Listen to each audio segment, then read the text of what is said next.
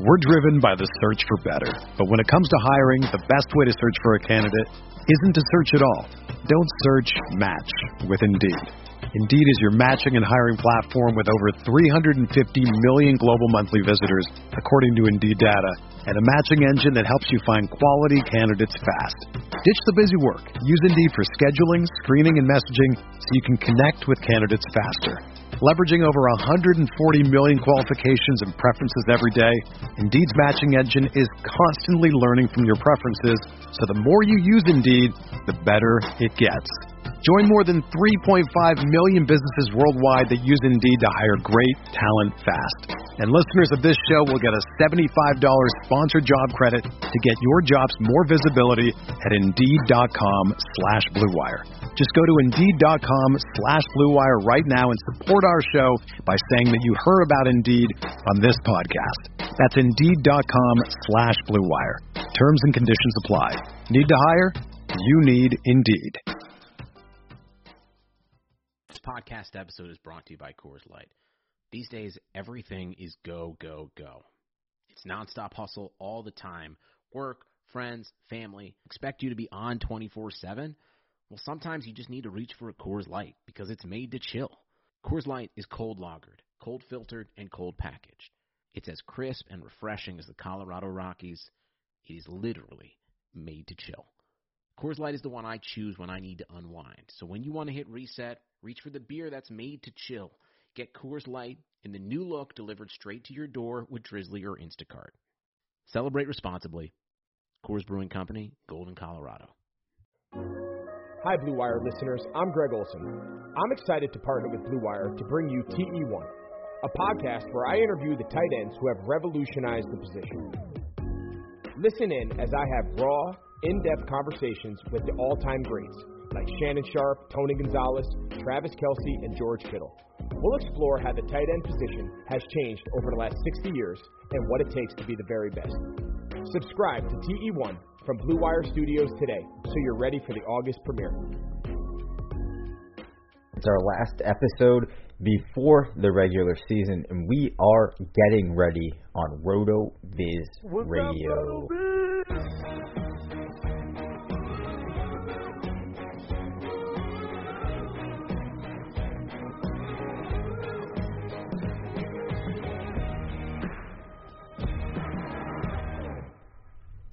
Hey everyone, welcome on into RotoViz Radio. I'm Dave Caban, Senior Fantasy Analyst at RotoViz, joined by Matthew Freedman, the Editor in Chief of Fantasy Labs, part of the Action Network. We are brought to you today by DoorDash, NFL Sunday Ticket, Underdog, Bet Online, and the FFPC.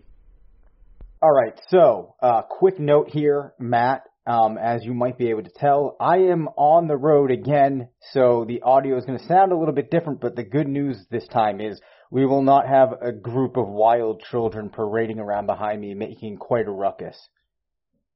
That's great. No one, no one else knows what you're talking about. They don't remember it. You don't think so? You think it was that unmemorable? Yeah, I mean that was uh, what at least like three weeks ago. Yeah, probably longer. Okay. Yeah, no, people, that, I mean, and we're in plague times. No one remembers that. Okay, you're probably right. Um, the other thing, before we actually get into what everybody is probably here for at this point with this season actually approaching, when people listen to this, they're going to be about three days away from real NFL football. But I want to know, Matt, this is a ridiculous question for you. If you could own one of the following animals and you have 100% certainty that as the owner of this pet, they won't hurt you or anyone else, which one of these do you choose? A bear, a tiger, or an eagle?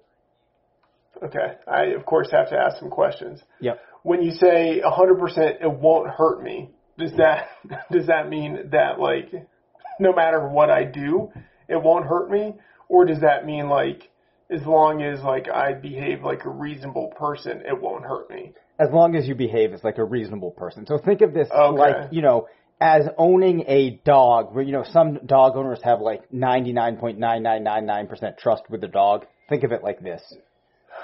Uh, okay, I, I'm well. I'm going to sort of ignore what you said. I think I would want a bear, and it's not as if this is the only reason why, but as long as you could guarantee that it actually really wouldn't hurt me, uh, and the bear had sort of like control of its paws, I feel like it could like do a really awesome job with its bear paws of like scratching my back. Uh, I don't think a tiger could do that, and I really wouldn't trust an eagle to do that. But I think a bear, if it's just if it just gently presses its paw against my back, it could uh, it could get that sweet spot. Okay. Um, you know, oddly enough, I had a feeling the second that you said you were about to start asking questions, that might be where you were going. Um, I think there's a lot of pros and cons to them, but I'm not surprised you went bear. This is a really tough decision for me, but I think it came down to there's just something about like a bear just lounging around the house and like watching TV with it that just seems pretty cool. When I was a kid, I, I feel would like he said tiger. be. Yep, go ahead. Yeah, I feel I feel like a bear could be super cuddly. You know what I mean? Yeah. Like different in a way than a tiger could be cuddly. Yep. Like a bear, like I could just sit on a bear's lap and like basically just put its arms around me and I would be ensconced in bear. You can't really do that with a tiger. No, you can't. You definitely can't. All right, you ready for uh, this week's FFPC stat attack? Now that we're actually going to get into football. Yeah. 46.8 points, 9 receptions, 198 yards, 3 touchdowns. That was Sammy Watkins' 2019 Week 1 stat line. Who does Matt think will dominate in Week 1 of 2020? We will ask him that in a minute. But I want to remind you that the FFPC is home to the best fantasy football leagues and contests in the industry, including Dynasty, Best Ball, and of course the world famous main event. To learn more or to join a league, head to myffpc.com. That's myffpc.com. And of course, we've got a handful of tools at RotoViz designed specifically for FFPC domination. Uh, Matt, do you have any guys for week one that you expect to explode? Yeah, uh, this answer might be kind of generic. Yep. But uh, I'm going to go with another guy who exploded in week one last year, and uh, that was DeSean Jackson. And uh, he actually has basically not exactly the same matchup, but he's going against Washington once again. Uh, last year, he had eight receptions for 154 yards and two touchdowns. Uh, and the matchup is really good. Uh, Washington does not have a good secondary, especially the cornerbacks. And uh, DeSean Jackson, specifically, I think he's going to be matched up against Fabian Moreau for most of the game. And uh, Moreau is not a good cornerback. In his uh, three years in the league, he's had PFF coverage grades of 42.2, 58.3, and 56.4. And uh, I just think DeSean Jackson has the capacity to smoke him entirely. And it helps that I don't think uh, we're going to see Alshon Jeffery uh, and maybe not even Jalen Reagor in that game. So DeSean Jackson really could be like the true number one wide receiver uh, in week one. Yeah, um, that I think is a pretty compelling case, makes a lot of sense. And we know that Jackson's the type of player who is prone to having games like that. I was a little worried you were going to say Christian McCaffrey when you said you were going very generic because he scored 42 last year in week one, and that's where I thought you might be going. And I was not going to be happy. The player I'll float out there, and this is eh, kind of like there's two things going on here for me. One, it fits the narrative that I'm hoping for and would set the tone for this player for 2020. And also, like Jackson, he's the type of player who can do this. And I'm going to go with Will Fuller starting off the season with a bang in an absolute shootout on Thursday night. Uh, Will Fuller, you know, putting up 45 points. Uh, seems reasonable to me. Uh, who are the Texans playing against? Oh yeah, sorry, sorry, sorry. The Chiefs. They're playing yeah. the Chiefs, so that feels like a Yeah, game yeah. that could get out of hand. Yeah, I mean it's uh the it has a, a week high over under 54 points, so you can definitely see how it goes there. Yep. All right. Um, but before we get ahead of ourselves here, moving into week one, I know that you posted a very lengthy feed on Twitter, but your final kind of like your generic 2020 draft strategy. I'm sure that we can kind of tease out our listeners can what your overall strategy is, but run us through what you actually put out to the world. Uh, okay, so if I'm picking, you know, in the first half of round one, I want a running back. Basically, I just I want McCaffrey, Barkley, Zeke, Kamara, Edwards, Helaire, Henry, or Cook if I can get them. Um, if not, then you know that sort of changes the strategy. I think I'd rather go wide receiver, wide receiver, or wide receiver, tight end uh, towards the back half of the first round. Uh, out of the running backs in the running back 8 to 14 tier, Austin Ekeler is the guy who stands out to me.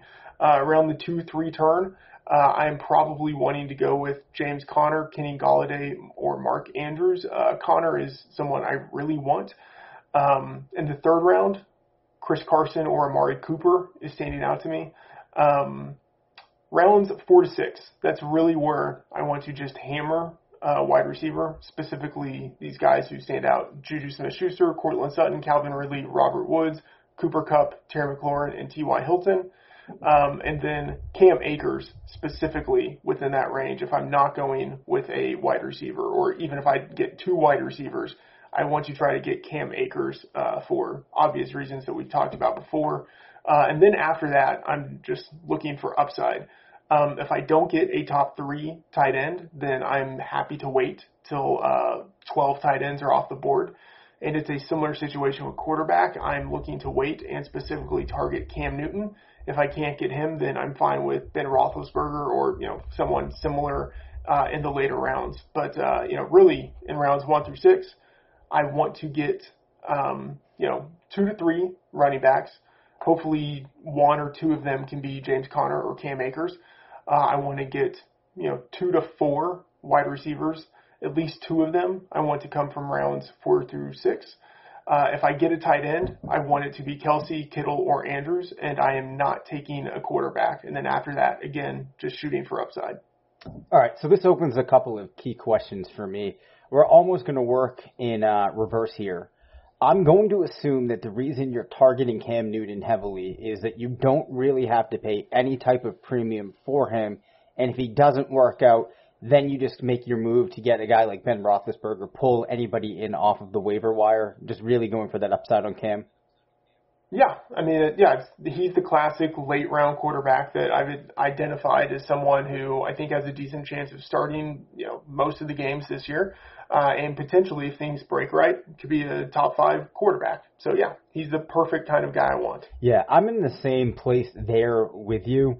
And like I've mentioned on the site, my subjective projection for Newton isn't really that great, but that's largely because it's hard for me at this point to really pencil him in for a high volume of carries and assuming, you know, a lot of efficiency and rushing touchdowns. But we all know if those do come to pass, there's going to be a lot of points for Cam.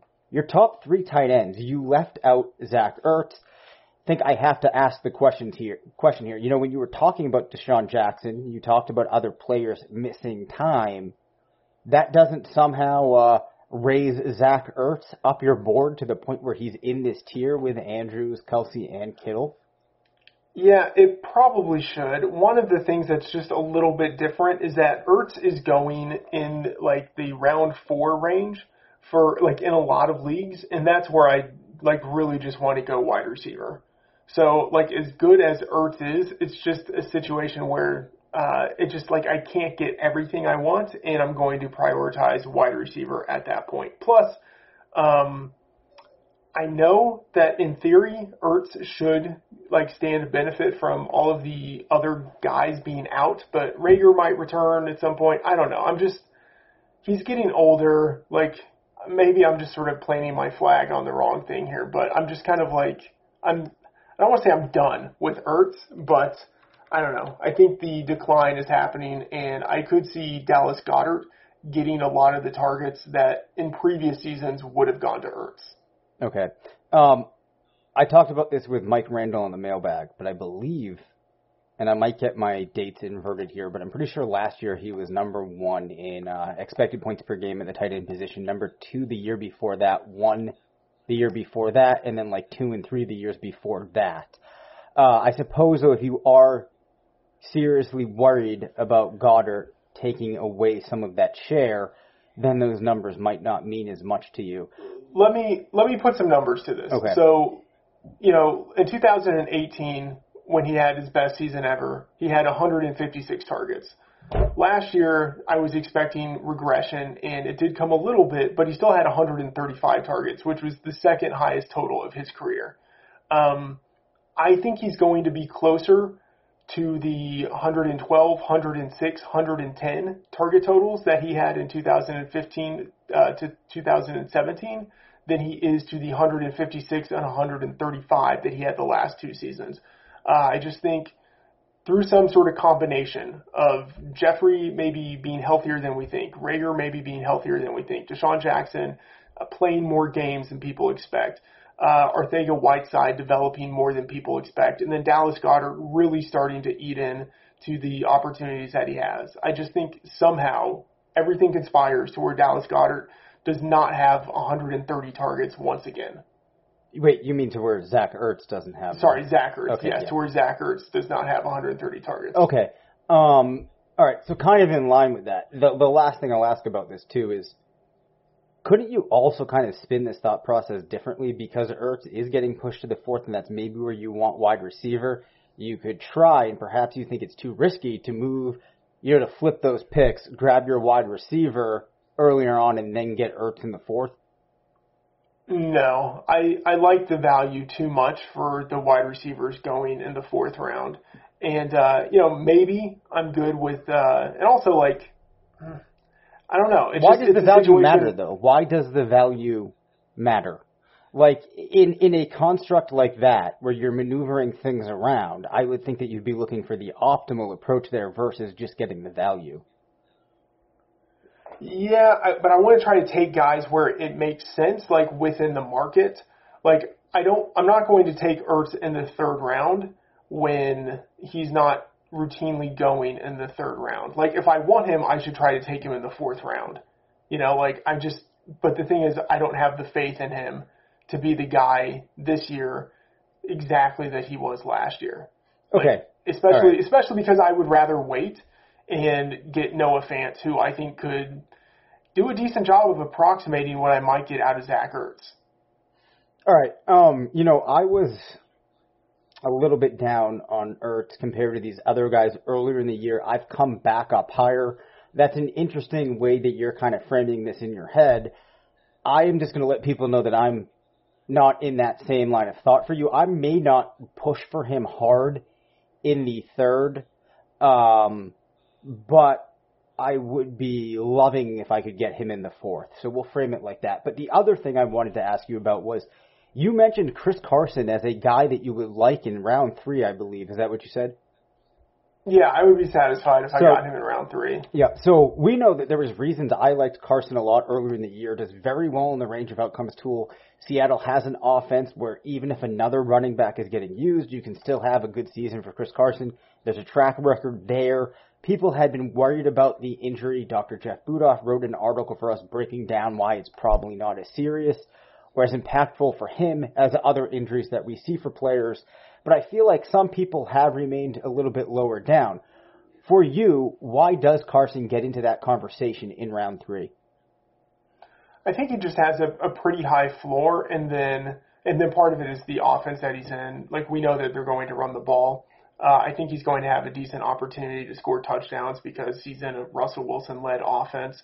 Uh, and then really he's like one of the last running backs where it's like kind of a point of no return. Like if I don't get Carson and I missed out on uh, James Conner, then like I'm looking down the teeth of like Le'Veon Bell, David Johnson, Todd Gurley. It's like, I mean, part of it is like, I'm okay, I'm happy getting Carson, but part of it is like, he's one of the last running backs you can get that you can probably feel decent about. Yep. Um, you know, the interesting thing for me has been, and I've been drafting in a ton of leagues lately. Um, so I, I've decided, you know, on some level of my teams, I do want to go with an approach where I'm not just going zero running back the whole way through because I have enough teams that that just doesn't make sense. And um, also, as I've talked to some people, there is something fun about having these running backs because they get so many more opportunities if you have the good ones in a game than your wide receivers will. Um, and I've actually been having trouble now in a lot of these leagues trying to target Jonathan Taylor or James Conner in round three like I had been, you know, maybe a month and a half ago. They're now moving up into round two. So I'm actually, to your point there about Carson being one of those last guys that you would have interest in, I'm having trouble getting a running back in round three. So I've almost just been stuck going with a running back in round one and round two. And then even if I'm trying to go like with a beefy running back roster, I just can't do it. Yeah, and, and that's honestly like part of the situation with with Ertz. Like, I'm not going to take Ertz if I can take James Conner or Chris Carson or Amari Cooper. Like, I'm just I'm not going to. Like, I I am much more optimistic on Cooper than I am on Ertz, and then like Conner and Carson it's just like it's a position of need relative to the running backs I can get later. Okay, when you frame it like that, I'm a little bit more on board. Uh, a couple more things that you touched upon there that I want to hop back into in a minute, but first let's take a quick word to hear from one of our sponsors. You've counted on restaurants, now they're counting on you. And while their dining rooms may be closed, they're still open for delivery with DoorDash. DoorDash is the app that brings you the food you're craving right to your door. Ordering is easy. Open the DoorDash app, choose what you want to eat, and your food will be left safely outside your door with the new contactless delivery drop-off setting. Choose from your favorite national restaurants like Chipotle, Wendy's, and the Cheesecake Factory. Many of your favorite local restaurants are still open for delivery too. Just open the DoorDash app, select your favorite local spot, and your food is on its way. Right now, our listeners can get $5 off and zero delivery fees on their first order of $15 or more when you download the DoorDash app and enter the code BLUEWIRE. That's $5 off your delivery and zero delivery fees on your first order when you download the DoorDash app in the App Store and enter the code BLUEWIRE. Don't forget, that's code BLUEWIRE for $5 off your first order with DoorDash. Sundays, Sunday Sundays are coming back in the NFL with NFL Sunday Ticket.tv. You can stream every live out of market NFL game every Sunday afternoon on your favorite devices, plus Red Zone and DirecTV Fantasy Zone channels. Never miss your favorite teams and favorite players. No matter where you live, NFL Sunday Ticket.tv is your key to the most glorious Sundays ever. Use the promo code BLUEWIRE at checkout to get 15% off your subscription. Visit NFLSundayTicket.tv and use the promo code BLUEWIRE.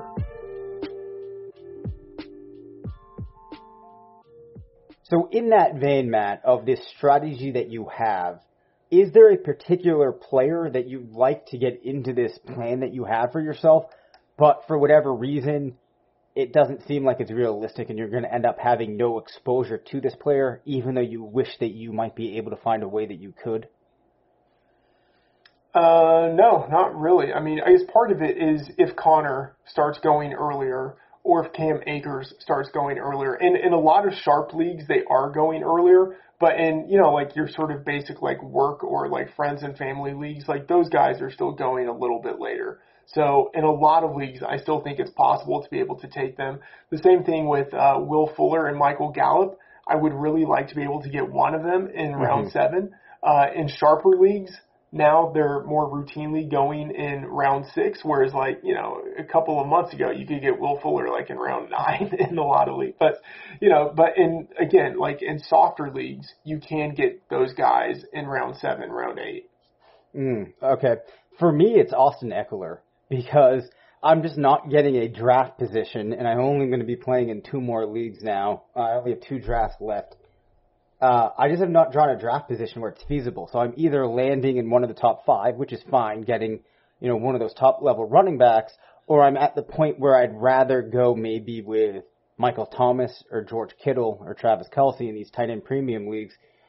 Uh, so unless I draw a particular spot, I'm probably not going to end up with Ekeler, which will kind of bum me out. Um, as far as late round wide receiver options go, for me, one of my favorites is Laviska Shenault. But who do you think yeah. might be the best late round wide receiver option? I don't know. I mean, I guess it just depends on how how late you want to go in the draft. Like Marvin Jones in round nine or ten is someone who is intriguing to me. Like I think he's a pretty decent arbitrage on um, Kenny Golladay. Um, DeSean Jackson, who we talked about earlier, really stands out to me. Although I imagine that he's starting to move up the board in sharper drafts. Um, but yeah, Shenault is uh, he's there for me. He's like the guy that I really want in all of my drafts, uh, especially late. And then one more, like maybe two more, uh, two rookies. Brandon Aiyuk is interesting, but he's got the injury he's dealing with, so that's a little bit harder to navigate. And then Bryan Edwards, who uh, has found himself a starting role Yep. and uh, really might be kind of the the perfect blend within that offense of athleticism and um, you know like wide receiver production. Like he was productive in college, but he is athletic. Um, you know, not to the extent of someone like Henry Ruggs, but um, he he actually might be like the better all around all around wide receiver. So he's someone late who is intriguing to me. Yeah, I actually um another that was another guy that I spoke about on the mailbag because Bryan Edwards looks like and, and if you are not aware anybody out there, Tyrell Williams I believe is out for the whole season. Yeah. Um so Bryan Edwards, you know, has the body type that fits in best for the type of player that Williams may have been in that offense. And then also this was a guy in the SEC broke out at 17.8. Uh, so there's definitely a lot of compelling reasons to like him, and it looks like now he might get more of an opportunity than we would have thought as we started to approach the season. And, Um, and here's one more thing yep. with with Edwards. Um, he didn't work out at the combine, so some people are like, "Oh, we don't really know how athletic he is." But when he was a recruit, so when he was like 16, 17, we'll say when he was like 17, he was 6'3", 209 and ran a 4.53 second 40 time. Like as a recruit, like that is phenomenal for someone to do that when they are that young. Like if he had done that now, like at the combine, we would have been satisfied. So he's probably bigger or like just as big, but probably significantly faster because that's like the trend that you normally see Yeah. when guys get in college. Uh, they get a little, you know, a little bit bulkier, but they also get a lot faster. So like Edwards is a legit athlete. Yeah, there's no question about it. The guy is definitely a professional athlete. Um, we're going to come back to the Raiders in a couple of questions, but first, I know for some people, they are having an internal debate in their drafts when they get to the spot where they have to pick between Derrick Henry or Clyde Edwards Helaire. Do you have a preference between those two? And that might be a Yeah. caveat. Let's just say it's a PPR league. Yeah. Um, I I prefer Edwards Helaire. Um, I think I'm probably in the minority in this. Um, and I should say, I, you know, like within my spreadsheets, within the projections, you know, I have the ability to kind of like click around, like adjust some numbers to see how that would impact things. And uh, originally, once Damien Williams opted out, um, and I adjusted things, Edwards Helaire was my number three running back in PPR. But that felt just a little too rich based on some of my t- touchdown assumptions. So I bumped him down, and then now he's just behind Derrick Henry. But um, I just like, I know he has the upside. Like, what if some of my original touchdown assumptions were correct? Uh, or like, what if some of my original receiving assumptions were correct? Uh, he has the upside. Whereas I feel like Derrick Henry, I'm probably, I mean, it's a median projection, but I feel like that median is kind of closer to his ceiling. Like I'm projecting him closer to his ceiling. Like so much went right for Derrick Henry Yep. last year. But if even just a little thing goes wrong, like that offense takes a step back, or Ryan Tannehill uh, isn't as good, or maybe they throw the ball more, or like whatever the situation is, like Derrick Henry just doesn't score as many touchdowns. Um, he doesn't take the step forward as a receiver that people think or hope he might take. Then, uh, then his ceiling is pretty capped. Derrick Henry has a really high floor. So if that's what you're focused on and it's a projectable floor, if that's what you're focused on, then take Derrick Henry because like you have a pretty good sense of what you're getting. With Edwards Helaire, there's much more that is unknown, but like within what is unknown, I feel like there's actually quite a bit that's known. Like we know that Edwards Helaire is a 21 year old first rounder who was productive in college and who's a great receiving back. And we know that his quarterback is Patrick Mahomes and his head coach is Andy Reid and that offense is great and that there's no established veteran in front of him. Like we know those things. Like that to me means that uh, Edwards Helaire like has a massive ceiling, and I think also a pretty projectable floor because of his rushing workload. So I prefer Edwards Helaire, but uh, a lot of smart people I talk to prefer Derrick Henry. You know, one thing I want to touch upon that you mentioned there was how you said that you have Henry projected closer to his ceiling. Um, but what I think is an important distinction here is that the reason that you do isn't necessarily because you're saying that you feel bullish about him. It's just that when a player has a more condensed range of outcomes, inherently your median projection is going to be closer to their ceiling. Whereas you're kind of saying for uh, Edward Helaire, because there's this larger spread, if he's going to be at his meeting, he's going to be further away from his ceiling. Yeah, and it's a situation if like you you look at the the Tennessee backfield, they kept literally just two running backs. You know, like there the ball has to go to somebody in this run heavy offense, and it's probably not going to be Darrynton Evans all that often. So there's only so far down that even in like your median projection, you can realistically bump Derrick Henry down while still trying to be, you know, sort of like objective with your Yep. your projections. So, uh, yeah, I, I think you said it perfectly. Yep. All right. So then we have to talk about this backfield now behind Edwards Helaire because it's one that I know people are going to be interested in still getting a part of. DeAndre Washington was released. Who do you go to now? Is it Darrel Williams? Any hope for Darwin Thompson? What are you thinking? Uh, I think it's Darrel Williams. I mean, Me. Uh, you know, there were rumblings uh, coming out of camp that Williams, you know, was playing better than DeAndre Washington, and that you know he was getting the first team reps whenever Edwards Helaire wasn't. Uh, so I think I think he's the guy. He's for a bigger guy, actually a pretty good receiving back. Uh, and because of his size, they could use him on the goal line a little bit more. Yep. So you know, like maybe that means that Edwards Helaire isn't as um, isn't as safe as I thought he was because maybe he won't get some of those touchdowns. But um, I think Williams is going to have something of a role starting in week one. It might not be a massive role, but I think he's going to be the change of pace guy. I'm very annoyed with myself. I think it only ended up with Washington on what comes out to like 12% of the teams that I have. But every single time I was like, yeah, there's a part of me that's saying I should probably go with Williams here, who I'm not sure what, you know, ownership percentage I have, but I'm upset with myself about that. Uh, 12% for Washington feels high. yeah, doesn't it? So I'm, I'm Yeah. annoyed with myself. Um, All right, let's pop back though to um, we've been talking about the Raiders a, a, a while ago. Um, one thing that might be curious is with Tyrell Williams out for the season. Yes, maybe Bryan Edwards can fill some of that void, but the team is going to have to use some of his target share that's vacated. Do you think any of that can go to or will go to Darren Waller? And if it does, should that kind of move him up a little bit for us in comparison to where we would have drafted him prior to this Williams injury? Uh, yes. So uh, it did bump Waller up, and uh, you're probably going to hate hearing this, but it actually, for me, uh, in my median projections, bumped Waller above Ertz. Uh, Yep. And like, you know, I, I'm not going to take my median projections as like gospel. Like, I I think Ertz has the higher floor relative to Waller, um, but um, yeah, I mean, part of that is also like why I'm a little less optimistic on Ertz. Of like, okay, if I if I want a tight end, maybe Waller is the one that I wait on. But like, why would I go with Waller when I could just get Fant later, and I have like Fant within that same ballpark. So, but anyway, yes. Wait, what? Uh, we got to talk about that more in a second. I'm sorry. Go ahead. what did I have Fant like within the same ballpark? Yeah.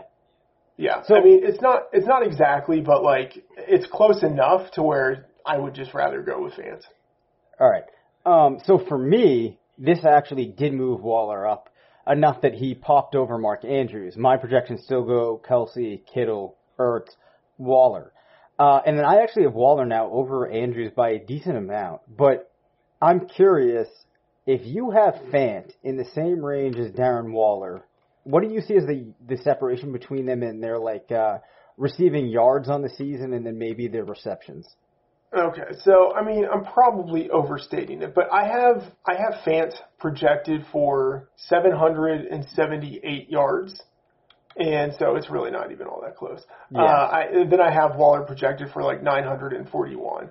But Okay. the thing the thing is like I I just feel that there's enough similarities between them and there's enough possibilities with Denver's offense, and then enough possibilities of fans on his own breaking out, and then enough possibilities of the Las Vegas offense just totally crapping out that I would just rather take the massive discount and get Fant. Okay. Um, I'm only going to let you have this if you're taking this as just a like opportunity cost drafting philosophy type of pers- perspective because I don't think that you can really and I'm not sure that that is what you're saying, but like I don't think that there's much at least in terms of thinking about their fantasy output much that you can use to like put Fant and Waller in the same grouping. What I'm what I'm saying is that yeah, part of it, a big part of it is opportunity cost Okay. for drafting, but also enough of it is like the fallibility of projections to where like I I know how sensitive the projections are to certain assumptions, and like I'm being as reasonable as I can be with the assumptions I'm making, but like I can really see how if just a little bit changes with Las Vegas and just a little bit changes with Denver, they're basically in the same spot. Hmm. Okay. My opinion on that would be I think that we need, in a range of outcomes, Waller to realize his low and Fant to realize his high. All right. So maybe that doesn't require that much crazy to happen. I, I will let you have that. We can press on here. Okay. Um, I talked about James Conner and Jonathan Taylor kind of moving up in the in the drafts that I'm in. Um, if we're talking now about running backs in round three and round four, which we kind of already did, obviously you've been interested in Cam Akers. Let's say if Cam Akers were to get pushed out of that and Cam Akers was going in round two, how interested would you be in that hypothetical? Cam Akers in round two. Yep. Ah, I mean that's just that's painful. In, in part because I have uh, like I'd be anchoring to the value that you could have gotten if you had just drafted Akers in like round five, round six months before. But uh, yeah, I mean round two. I don't know. No, like I would just at that point there would be so much wide receiver value on the board if Akers is going in round two that um, I would probably be taking a wide receiver instead. Like, but I, I don't know. I mean, Akers, I have him projected as a low end RB one. So you know, like in theory, there's still value with him if you're taking him at the end of round two. Like I don't hate it, but I just I imagine there's probably a better player you can be taking there. Yeah. Okay, just kind of wanted to gauge how high on Akers you were. I like Akers as well, but for me, like round two, it's an absolute no way. Um, and ultimately, you're not saying that you would go with him there. We have a couple more topics to get through, but we will come back in a minute after we hear uh, from one of our sponsors.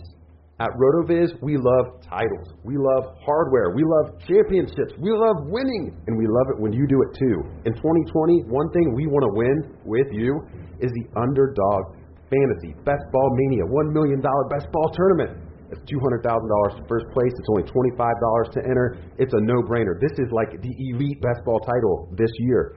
So you got to go to UnderdogFantasy.com or download their great Underdog Fantasy app in the App Store on your smartphone device and you're going to make a deposit. You're going to use code RotoViz when you make that deposit. Then you're going to go refer five friends, and Underdog and RotoViz will give you a free entry into the Best Ball Mania tournament. So it's, it's kind of like a two for one. You sign up, you put in 25 bucks, you enter the Best Ball Mania tournament, you get five buddies to play, you use code RotoViz, you get a free entry. No brainer, guys. Let's chase that glory. 200 grand.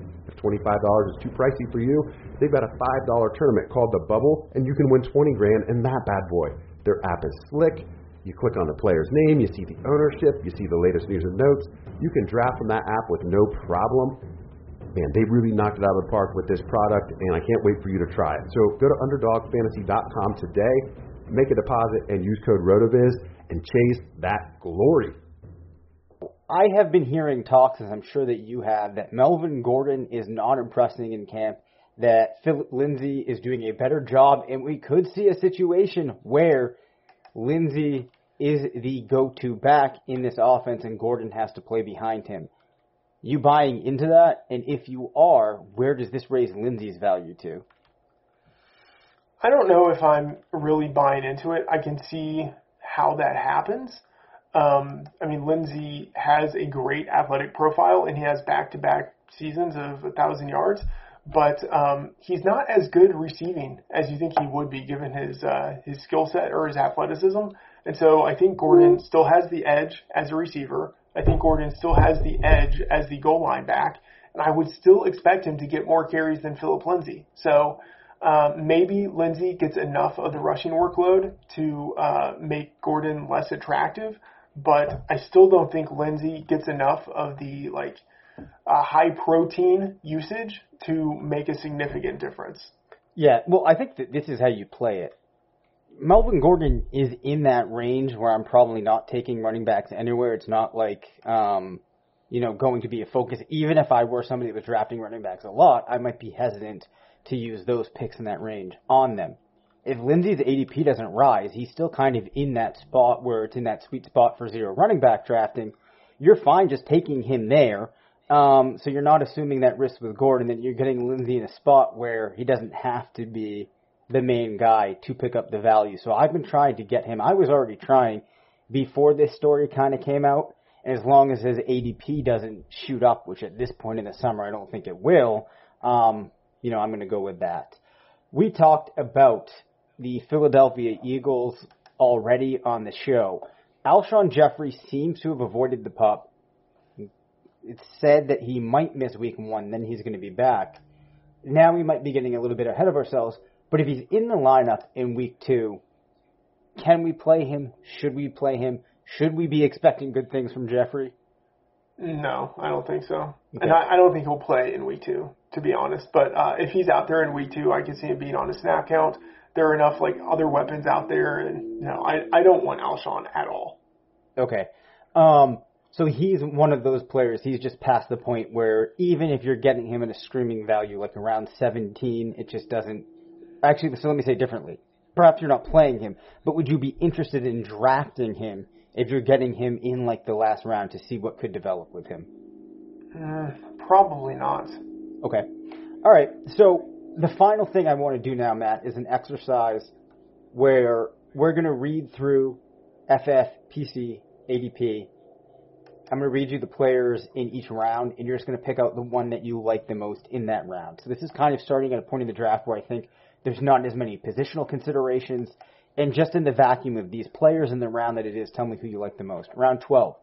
Breshad Perriman. Okay, actually, hey, actually, okay, yeah, yeah. Well, I was gonna say, what? um Feel free to, to to take this a different direction if you want to. We don't need to stick with this with this. What segment. is the time frame that you're using for this?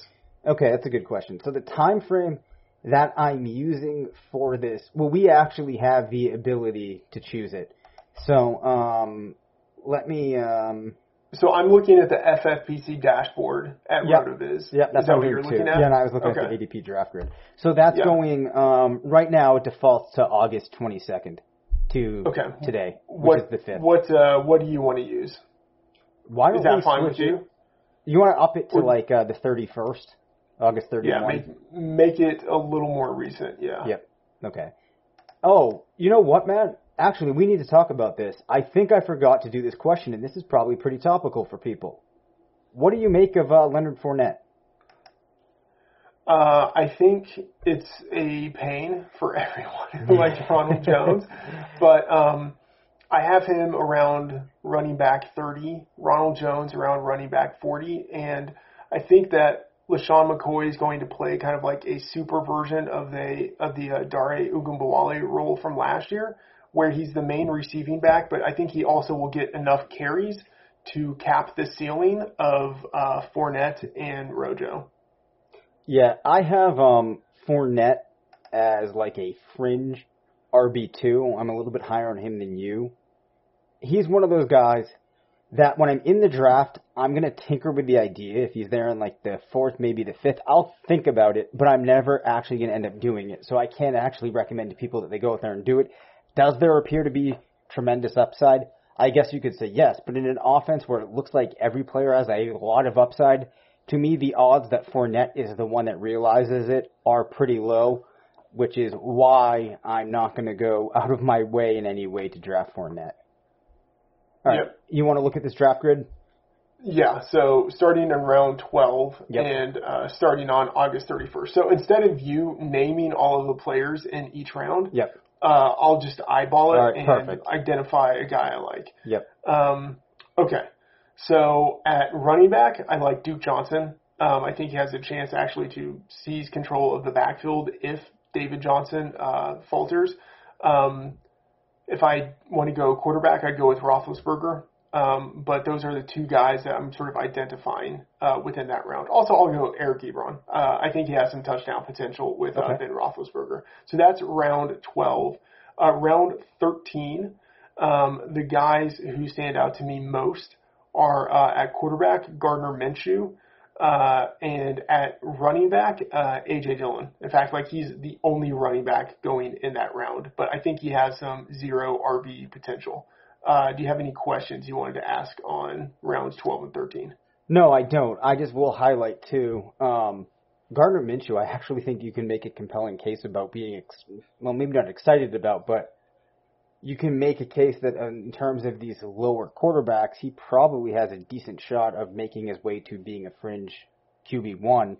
Um, so I'm actually putting him on a fair amount of my teams. Go yeah, forward. Yeah.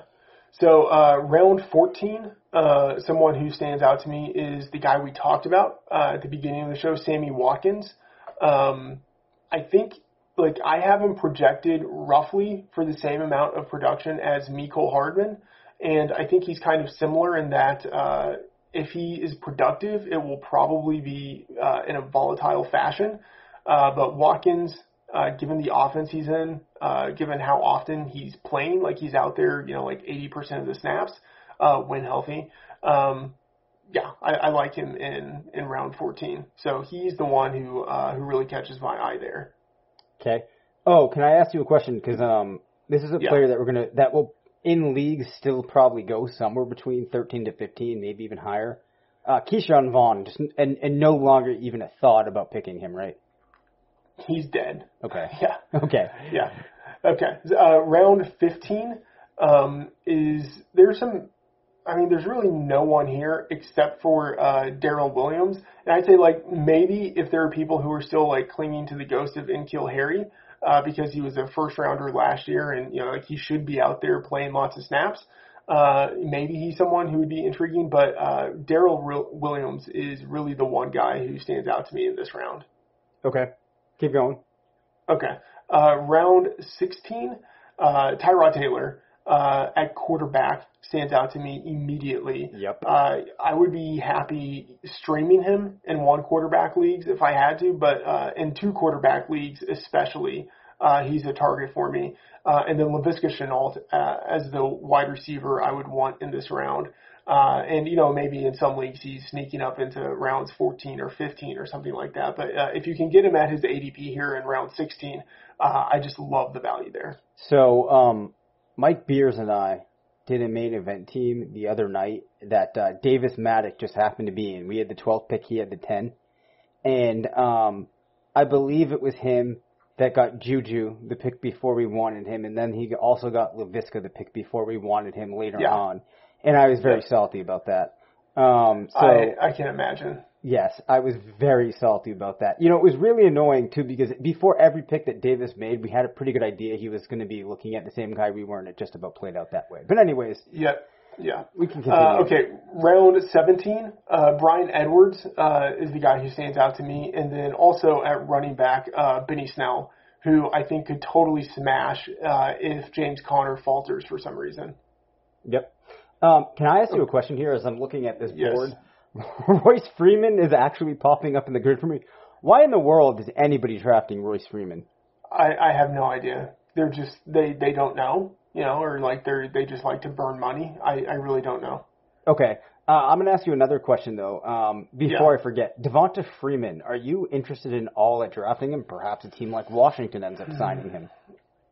Yeah, I don't think so. So he's going off the board in round 18, uh, and I mean that's where like a whole bunch of kickers are going off the board. But no, I'm not really interested in him. In fact, in, in round 18, there's no one that I really look at and I'm like, oh, this I need this guy. Like maybe Steven Sims, like he could end up getting more volume than anticipated uh, in Washington, just because there's really no one else there. But uh, yeah, there's really no one in round 18 I want. Got it. And since things are starting to get sparse, just let me know if there's any other guys as you're looking here that give you any excitement. Okay, nothing in round 18. In round 19, uh, like, I don't know. I mean, Giovani Bernard stands out to me a little bit because uh, we've seen in the past what he's been able to do when Joe Mixon has been injured. Like, he's been an RB1, so he's kind of intriguing. And uh, in that Joe Burrow offense, maybe he could actually kind of play a little bit of a Clyde Edwards-Helaire type of role as a receiving back. So he's someone who intrigues me a little bit late. Uh, Hunter Renfrow also because I think he could be getting more targets than people expect. Uh, you know, he's going to be starting. We saw what he did in his final eight games of the season last year where he was, you know, like a guy who was being targeted fairly regularly and had, you know, like 500 yards or so in eight games. So, like, he's decent there in round 19. Um, in round 20, uh, man, I'm not going to put too much stock in the Malcolm Brown is going to start for the Rams in week one reports. Like, that might happen, but I don't think he's going to be the lead back. So I will say, like, uh, Kenny Stills as, at the wide receiver 74 in round I like 20. that. Yep. Yeah, he he stands out to me because all all it takes is an injury to one of the guys in front of him, and all of those guys uh, like have injury issues. Like Will Fuller, uh, Brandin Cooks, and uh, Randall Cobb. Like all three of them are guys you can see suffering an injury, and Kenny Stills can play any of the wide receiver positions. So um, yeah, I, I don't hate him at all. Uh, and then if 20. if David Johnson gets hurt too, um, Yeah. You know he's a player that some people might be thinking are going to get some look at targets. So that's not to say that Stills is going to start playing running back, but it takes away another person that could potentially get used. You know, so if he's hurt, obviously Duke Johnson can catch the ball as well. But you can see a Yeah. case where this team just has to use him. Yeah. So uh, really, no one in round 21 who stands out to me. Uh, in round 22, Brian Hill um, as the running back 74 is a little bit interesting because I think if Todd Gurley doesn't work out, Brian Hill might end up being the lead back uh, in Atlanta. So he's someone who's intriguing to me. Uh, t- at tight end, uh, Devin Asiasi. Uh, I mean, it's it's thin at that point. Like he's the tight end 34, and it's like, do you really want to depend on a rookie tight end? But uh, he's got potential, and I do think that um, the Patriots' offense is going to be actually a little tight end focused. Like I think they're going to be running a lot of two tight end sets. So he's someone who uh, who is at least intriguing and like, man, I don't know if I even want to say this name, but Mitchell Trubisky as the quarterback 34. Like it looks like he's going to be the starter in Week One. Uh, and I mean, I don't know. Like you, you could probably do a lot worse than Mitch Trubisky if you're picking this late in the draft. Like as long as he's the starter, like I mean, he he should probably be rostered. Yeah, I completely agree with that. This is another case of where it doesn't really matter the results that this player is giving you from a football perspective. When you have a quarterback that does have some rushing ability, and we've seen a couple of times where Trubisky's had some really good weeks. He's a perfectly fine option. Sucks for me though because I did have a team in the dynasty league that is absolutely stacked, except that the only quarterback I have is Nick Foles, and this is a league where you have a super flex situation. And I thought that with Nick Foles and my absolutely loaded wide receiver core, we'd be able to get through things. Um, no quarterback. I'm not happy about that. James Washington, I have seen go very late in some drafts. I have been interested in him. Another guy that I've been using late was Lynn Bowden Jr., who is now going to be on the Dolphins. Does this change your perception for him? Uh, I mean, it looks like they actually might use him as a wide receiver, so it actually does change some things pretty significantly. Because I mean, he's not going to be he's not going to be getting a lot of carries. So Yep. uh, yeah, uh, so it, it does change things quite a bit. A couple more guys to hit on really quickly. So um, in round 23, Tra- uh, Tre'Quan Smith is kind of interesting. Uh, John Ross a little bit in round 23. Uh, in 24, uh, nobody. Uh, let me see. Kind of continuing to look down. Yeah, Yep. I mean Andy Isabella in round 26 uh, is kind of interesting, uh, especially if we do see more uh, four wide receiver sets in Arizona. And Um, they I cut Butler, didn't they? Yeah, they did. So, So I, that's I do that's think an it's going important nugget for Isabella. people. Yeah. Yeah. Yep. So uh, he's someone who's who's interesting there, um, and we can we can leave it. You know, actually Yeah. one more round twenty Okay. round twenty eight. Uh, Mike Davis is now like the locked in handcuff for um, McCaffrey. for Christian for Christian McCaffrey, and uh, it is kind of funny that he's going as like the last pick in the draft in FFPC, which means that like that would be like the Christian McCaffrey owners uh, getting Mike Davis and handcuffing. But anyway, he's going to be the handcuff, uh, the the backup in Carolina, and then Danny Amendola, like he is a starter. Um, we know he's going to be running regular slot slot routes. Um, you know, he's had some some decent games in the past. He has Matt Stafford returning. Like Danny Amendola should not be going as the wide receiver hundred. Like I know he doesn't seemingly have all that much upside, but I don't know. I mean, he should be going like as like at least like the wide receiver seventy five or something like that. You know what I mean? So like Yeah. there's in theory some value there. I think that if you're somebody that's in a spot in your draft where you're saying, I want a receiver that can just get some production from, and you're not really looking for upside, he's one of those guys that would make sense at that price tag uh, because there are going to be spots, and this is, I think, even like, you know, without an injury to the guys ahead of him, just given the nature of that receiving core, where, you know, maybe you could pick up five points in a week if you need. Uh, so I like that. Any other players or just topics or anything that you want to hit, Matt, before we close down this week? Yeah, one more guy. Uh, I'm looking in round 27. JJ Arcega Whiteside. Like people are leaving him for dead, and that's probably like the realistic thing. But you know, he was a second rounder who was productive in college, and he has good athleticism. Uh, and it looks like he's going to get opportunities early in the year once again. Um, he's someone that uh, like stands out to me at this point in the draft. Like he, he has he has upside, like he has potential, and to get him this late, I think is really good value. Before we close down, um, I forget honestly if it was last season, might have even been the season before, where we uh, essentially held a funeral for Randall Cobb's fantasy career. With him now in Houston, are we digging that grave up and bringing him back to the, the land of useful players? I mean, he's useful in that like he'll probably have like 800 yards or so, something like that. But um, I don't know. I, I feel like he's actually not that much more useful than Danny Amendola. You know what I mean? And like you can get him a lot cheaper. All right. I think that's the perfect way for us to close things down.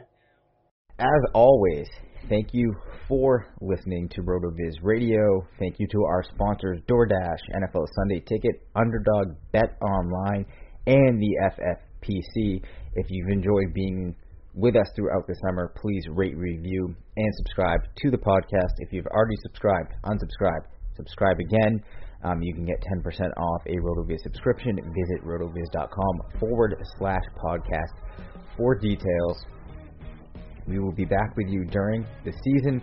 That's going to do it. As always, you can follow us on Twitter at DaveCabanFF and at MattFTheOracle and email us at rotovizradio at gmail.com. As you can probably tell, I am recording this at a very disjointed time from when we re- actually when we actually recorded the episode. I'm just going to stop there. The wait is finally over. Football is back. You might not be at a game this year, but you can still be in on the action at Bet Online. Bet Online is going the extra mile to make sure you can get in on every possible chance to win this season. From game spreads and totals to team, player, and coaching props, BetOnline gives you more options to wager than anywhere else. You can get in on their season opening bonuses today and start off wagering on wins, division, and championship futures all day, every day. Head to Bet Online today to take advantage of all the great sign up bonuses. Don't forget to use promo code BLUEWIRE at betonline.ag. That's BLUEWIRE, all one word, Bet Online, your online sports book experts. Sugar Ray Leonard, Roberto Duran, Marvelous Marvin Hagler, and Thomas Hearns. Legends, whose four way rivalry defined one of the greatest eras in boxing history. Relive their decade of dominance in the new Showtime sports documentary, The Kings, a four part series premiering Sunday, June 6th, only on Showtime.